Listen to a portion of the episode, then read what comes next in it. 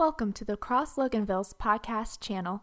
Thank you for joining us as we begin our series on identity. Good morning, Cross family, and happy Father's Day. I know my dad watches our messages and worship services every week online. And Dad, I want to say happy Father's Day to you. I know this has been a very tough year for you. I know your health continues to fail you, but I want you to know that you are the most incredible man in my life, and you are my first mentor, my first coach.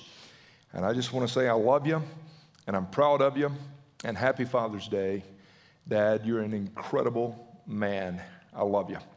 And so I would encourage you to reach out to your dads today. I know there's a variety of relationships that exist amongst our listening audience, meaning some are really strong and great and some are a little more difficult, but I would encourage you to reach out and extend the love of Christ today. Now, I want to start a new direction with you in series today, and I want to move into a series that we've titled Identity. And identity is so crucial as we look at what it looks to live life to the full every day. Now, I want to take you back to 1 John chapter 5, and I'm going to read just a few verses out of 1 John as we get rolling today. But 1 John chapter 5, verse 1, whoever believes, now again, the word believe means to be persuaded to action. Again, we covered that in deep detail as we went through the Gospel of John. Whoever believes is persuaded to action to really embrace Christ with all their heart. Whoever believes that Jesus is the Christ is born of God. Pick it up in verse 4. Whoever is born of God overcomes the world. And this is the victory that has overcome the world, our faith. Verse 5. Who is the one who overcomes the world? But he who believes that Jesus is the Son of God. Now, I would encourage you to memorize verse 4. Again, whoever is born of God overcomes the world, and this is the victory that has overcome the world, our faith. Now, as you start to break down the word overcome, and this is a great teaching for you to step into today, the word overcome in the Greek is the word nikao, and it means to be victorious over evil and over darkness. The word victory, whoever's born of God overcomes the world. This is the victory. The word victory in the Greek is the word Nike, and it means to conquer. It means to overcome, to gain the victory. It means to win. And so when you look at this passage, it is a Nike passage, if you will. It's about overcoming. And God says that to be born again, you've got to believe that Jesus is the Messiah. But when you believe, your new identity is you are an overcomer. Now, in Christ, you have God's power through the person of the Holy Spirit that dwells inside of you. You have God's power to conquer evil and to conquer darkness, to overcome. I'm an overcomer. It implies that there is a battle to be fought. There is a battle against darkness. There is a battle against evil. I'm an overcomer. There's a battle. There's a fight going on right now. This is a huge spiritual war that we see ourselves living in right now. But because of faith and belief in Jesus, we are victorious and we overcome. Now, as you sit there and as you ponder that today, let me ask you a question. Is there any overcomers listening to me right now? Are you living a life of victory, and are you living a life as an overcomer right now? I was told years ago that it doesn't matter whether you win or lose. All that matters is how you play the game. And I heard that and I thought, whoever made that observation got used to losing. It's not just how you play the game. We want to win. And in Christ, we win. God always leads us to victory. And we must learn as children of God to walk in our new identity. God desires for you to walk daily as an overcomer, walking in the freedom. And to overcome, it is essential that you understand your identity in Christ. I've said this many times, that your identity will drive your activity. Knowing whose you are and knowing who you are will lead you into the right activities and into the right assignments. Now, again, because of all the chaos that we find around us right now, I will tell you this: negative thinking will fuel failure. If you are defeated in your thought life, you will never win. You won't win consistently. And we're told in Romans, be transformed by the renewing of your mind, which means I've got to eliminate stinking thinking, because stinking thinking will lead to defeat. And I want to live a life of being transformed by the power of the gospel. First Corinthians 15, even Paul would write this to the church at Corinth, and they had all kinds of issues going on. But he made this statement. He goes, thanks be to God who gives us the victory through our Lord Jesus Christ. And we serve the God of victory. We serve the God of all victories, not the God of defeat, not a God that is pessimistic. We serve the God of victory. And that is who my King is, defeating death, hell, and the grave, ascended, seated at the right hand of the Father. My God is a victorious God. Now, let me give you three principles to kind of ponder for overcoming. And I would say this to you. I would make these declarations for yourself. I will statements, okay? Number one, I will know God in an intimate way, and I will know his ultimate desire and plan for my life. Again, Jeremiah said, if you're going to boast, boast that you know God. And so I believe the heart cry of each and every one of us, if we're going to live a life of victory, a life of being an overcomer, we've got to know God. But we've got to know, God, what is your plan? Okay, here would be a second thing. Every day when we wake up, we have to have that desire to say, I will grow to the max of my potential. Whatever the gifts, abilities, and passions that God has placed inside your heart, I would encourage you to make it your ambition to grow to the max of your potential. Ever how God has wired you to say, I want to be all I can be and the best I can be for the glory of God. It would be a third thing. I would tell you this. I have to make this declaration daily, but it's one that is crucial in reaching your potential. It would be this: three, I will help others grow and reach their potential. I will come alongside others. I will be a disciple maker. I'm going to help others be all they can be and the best they can be. That's how an overcomer thinks, is we're walking in the victory of who we are in Christ. Now, overcomers, as I deal with people day in and day out, the people that are overcoming and walking in the victory, overcomers desire continued growth and personal development. Hebrews 12, therefore, since we have such a great cloud of witnesses surrounding us, let us lay aside all this stuff that would weigh us down, and let us run the race set before us with endurance. So if you're going to do that, if you're going to do that, I would tell you this: you have to have a vision that consumes you. And vision, in its just simplest definition, is discovering God's plan as it relates to your life. Listen to me. We discover God's plan collectively in the Scripture, selectively, individually, it's in the Spirit. So we go to the Scripture and we trust the Holy Spirit. So you've got to have vision. Vision is beginning with the end in mind. Where am I going? Where do I feel that God is trying to take me? What do I kind of forecast to be some of the destiny that God wants me to walk in? Vision is the bridge between the present now and the future tomorrow. So you've got to have vision. Eyes that look are common, eyes that see are rare. I've got to be able to see from a God-style lens. And then I would tell you, you've got to have a passion that cannot be stopped. And for me, as I think about the word passion, it's what defines you, and it's really what makes your life unique. When people say, what are you passionate about? You hang out with people, you'll hear what they're passionate about. But three things for me when it comes to my walk with Christ. As I think about this passion piece, there has to be an agitation of my soul. As I think about that, what agitates me? What frustrates me? What hurts me? Then there has to be this motivation of the will. What gets me glad? What gets me excited? And then there has to be this desperation to accomplish. You got to kill me to make me quit.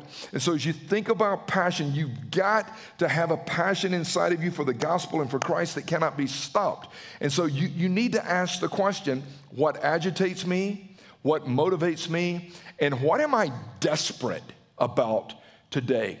And then, again, just as you want to grow and help others, you've got to have people around you that will make you better. And who's speaking into your life? Who are those mentors or those voices that you allow to speak into your life? If I'm going to grow and reach my ceiling and live life to the max, I'm going to have key people in my life, individuals as well as there's going to be resources that I lean into. So I would encourage you to think through that. Now, overcomers, even people that are winning in life, they struggle. And people that struggle will oftentimes experience failure. But overcomers will learn from their failure.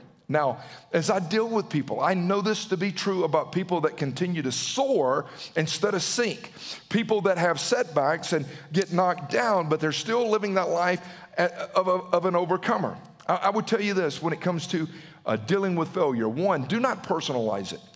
Learn from your mistakes and then sit down and go, what are the takeaways that I can learn from that mistake or failure? That's huge. Two, if you're really going to live a life that thrives, you've got to quit making excuses. You and I both know that the blame game does not work. It's never worked, and it's a bad game to play.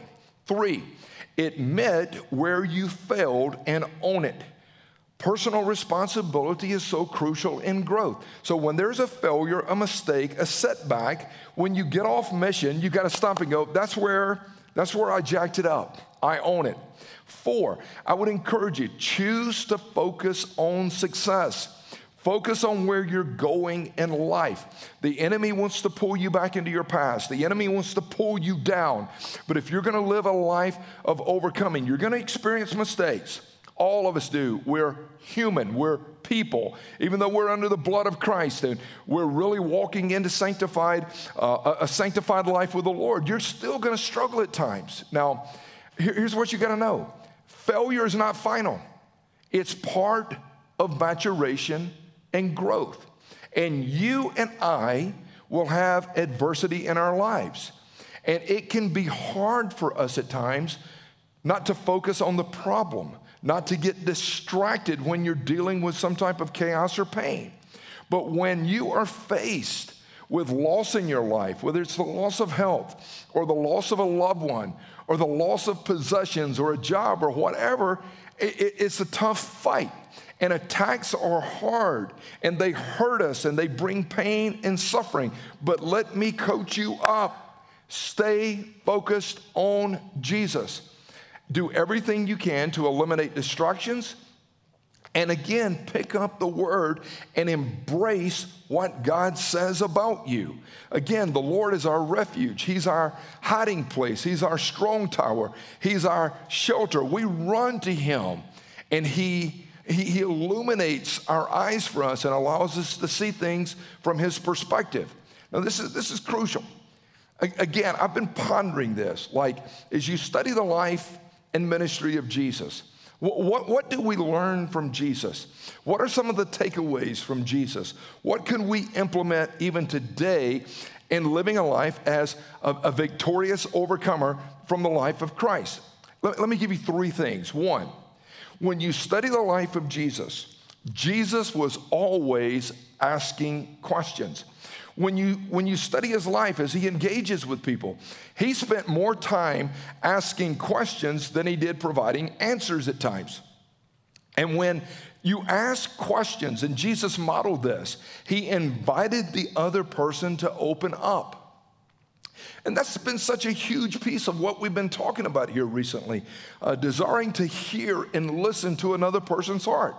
Most people do not tend to ask many questions, and most people do not tend to ask good questions. Most people live from their angle is they assume, or they interrupt, or they judge, or whatever, and they're not listening. Jesus modeled that when you care about the other person, you will engage them with questions. So that's one of the huge takeaways when you study the life of Christ. He knew how to ask questions and invite people in. A second thing, this is so huge right now. Jesus knew when to walk away from hotheads. Even in Luke chapter 4, Jesus has gone through the temptation experience. Jesus has gone into the synagogue. He has picked up the scroll. He begins teaching and reading out of the book of Isaiah. And he's talking about how God has sent him to declare a message of hope and grace to the poor and the oppressed. And people were coming at him. Jesus had performed a few miracles, and they were like, well, why aren't you doing any here? And Jesus says, because a prophet doesn't have honor in his own hometown. And he even quotes some of Elijah. By the time you get to Luke chapter 4, verse 28, this is so early on into Jesus' ministry. The people in the synagogue were furious with Jesus. And it says they were jumping up and they were trying to mob him, and they forced him to the edge of the hill on which the city was built. And they were intending to push Jesus off this cliff. But the scripture says, don't miss this, he passed right through the crowd and he went on his way. Now, some people will become difficult. Some people are hard for us to deal with. But as we look at the life of Jesus, I'm telling you, he knew how to avoid the hotheads. There's people we deal with. They're going to throw temper tantrums. They're going to speak harshly against us. They're going to treat us in an abusive way. Shh.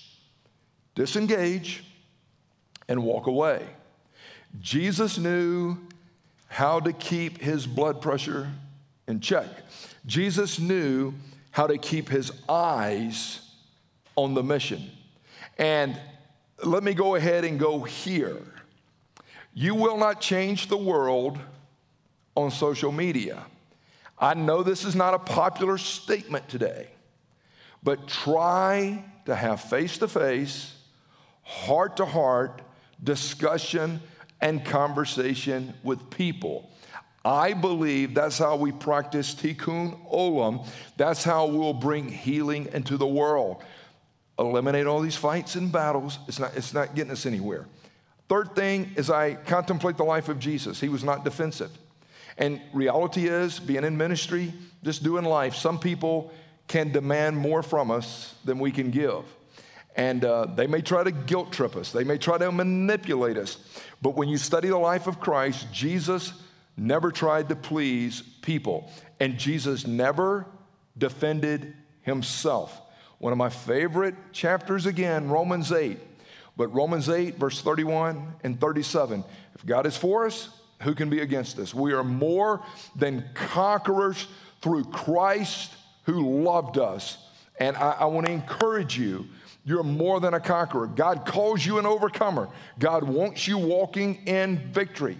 Now, even as you go through the life of Christ and how he dealt with people, overcomers, I'm telling you right now, they are not defined by disapproval and the rejection of others. You're going to have people applaud. You're going to have people that boo. We care, but we're not going to carry all those unnecessary weights and burdens around with us. So a person that lives an overcoming life, they're not defined by disapproval or even rejection. Two, people that overcome kind of think bottom line. What is the real issue? What is the real assignment? And as we go through life, what is the bottom line?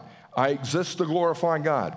God has created me in his image. I exist for one reason, to worship God, walk with God, to know God, and then to reflect him to my world. We think bottom line. And a third thing would be this. People that overcome focus on the task at hand. They don't have too many programs going and crashing their hard drive, if you will. They can focus on the task at hand. They can eliminate. They can separate. They can lock in. A fourth thing, they refuse to equate failure with self-worth, meaning an action that was done with the identity of who they are. We all are going to make mistakes at times, but what I did does not define who I am. I can repent. I can get back into my lane. And so I encourage you today, I encourage you to walk in that identity of who you are in Christ as an overcomer. Here would be a fifth thought underneath that. People that overcome, their thinking is not restricted to just rigid and traditional ways.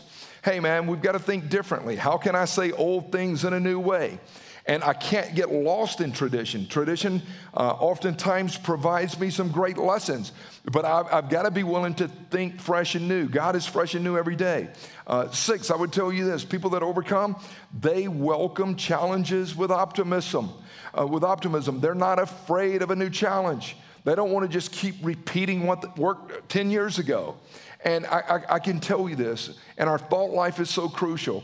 People that overcome, their time is not spent on a lot of just unproductive thoughts. God is calling us to be transformed. God is calling us to fix our eyes on Jesus. God tells us he'll keep us in perfect peace if we keep our minds fixed on him. Again, 1 John 5:4, whatever is born of God overcomes the world, and this is the victory that has overcome the world, our faith in dependence and allegiance to Christ. Now, Jesus Christ, again, declares that we're overcomers, and you do not have to live a life of defeat. Maybe you're struggling with things today. Maybe you find yourself just kind of weighed down. But in Christ Jesus, you do not have to live a life of defeat. You can honestly walk in freedom. You can walk in victory, but you're going to have to yield and surrender to the lordship of Christ, and you're going to have to allow the Holy Spirit to come in and take over your heart, and you're going to have to allow the Holy Spirit to transform your mind. I mean, three things I would encourage you with right now. Set your mind on things above. Fix your mind on things above. Two, do not focus on your problems, but start focusing more on the promises of God. And then get up, rise up today. Keep moving toward Jesus. Claim the promises of God. Stand on the Word of God. Allow the Word of God to saturate you today. And even as I go through, like even 1 John, I would tell you this, personalize it. Personalize it. Like this, it's like, Tim believes that Jesus is the Christ. Tim believes that Jesus is Messiah. Tim is born again. He's been born from above. He's born new by the Spirit of God. Tim belongs to God. Tim is filled with the Holy Spirit. Tim is an overcomer. Tim will walk in victory, in freedom, and in liberty with Christ. When you read Scripture, personalize it. Believe what God believes about you. Walk in what God says about you. Now, let me transition to 1 Peter chapter 2, and we'll wrap with just some of this thinking out of 1 Peter 2. Great passage, starting in verse 9. It says, you are a chosen people, a royal priesthood, a holy nation, a people that belong to God.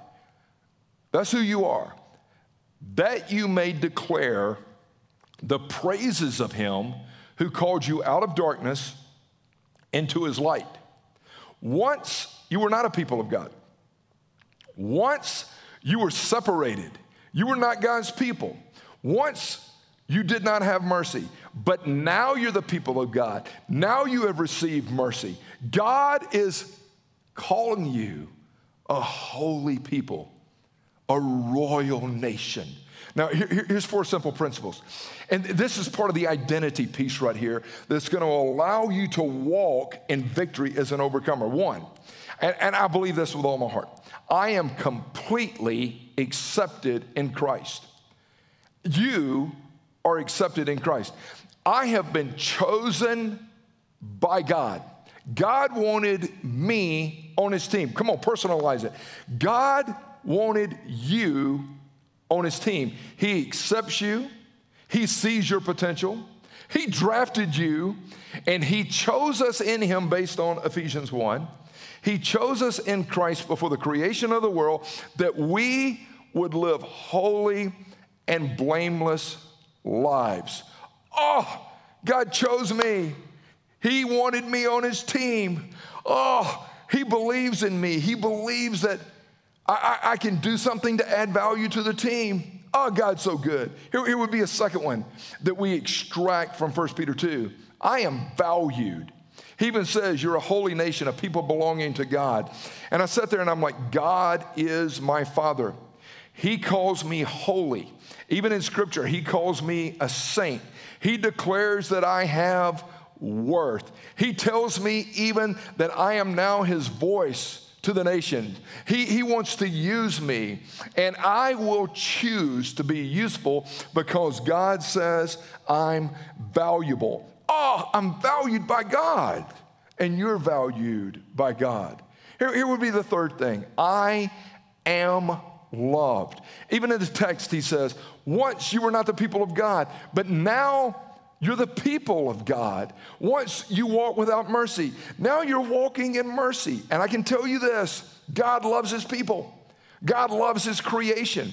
And I am one of his people. He brought me from nothing to something. He brought me from being rejected to being accepted. And I look and I go, I am loved. I am chosen. I am valued. Oh, walk in that today. And then I would tell you this, I am totally forgiven. For by the blood of Jesus, we are set free. Our sins are forgiven. How great is the grace of our God. And I'm telling you right now, Isaiah 43 says, I am the God who forgives your sins. And I do this because of who I am. Not your behavior. He goes, I do this because of who I am, and I will not hold your sins against you. I want to encourage you to walk in your identity in Christ. God says, hey, you're accepted. The word accept means to make room for. He's made room for me. He goes, Tim, you're valuable. Tell the people that they're valuable in my eyes. You're valuable. And then now you've got to ask the question, am I useful? You are loved. I don't care what anybody else has said to you in your journey. You are loved. God loves you.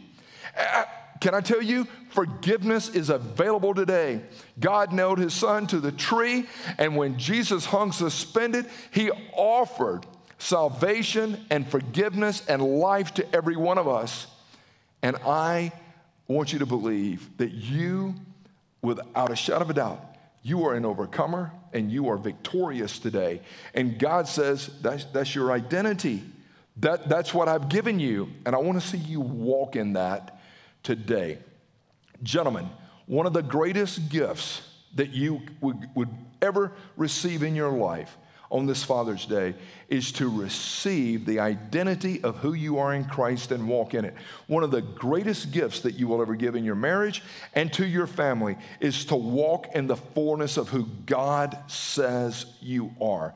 If we're going to see a group of men rally together and become difference makers and become agents of reconciliation, I can promise you it's going to start with men that believe what God believes and says to be true about them, who walk as an overcomer. Whatever's born of God overcomes the world, and this is the victory, even our faith. Father, thank you. Thank you again for your word being so strong. Thank you for the power of 1 John 5. Thank you for speaking over us that we're overcomers, that we're victorious in Christ. And Lord, I pray for every person listening right now in Jesus' name. Whoever's born of God, there may be people sitting there saying, I've never been born of God. I know I was born of the flesh, but I've never repented and surrendered.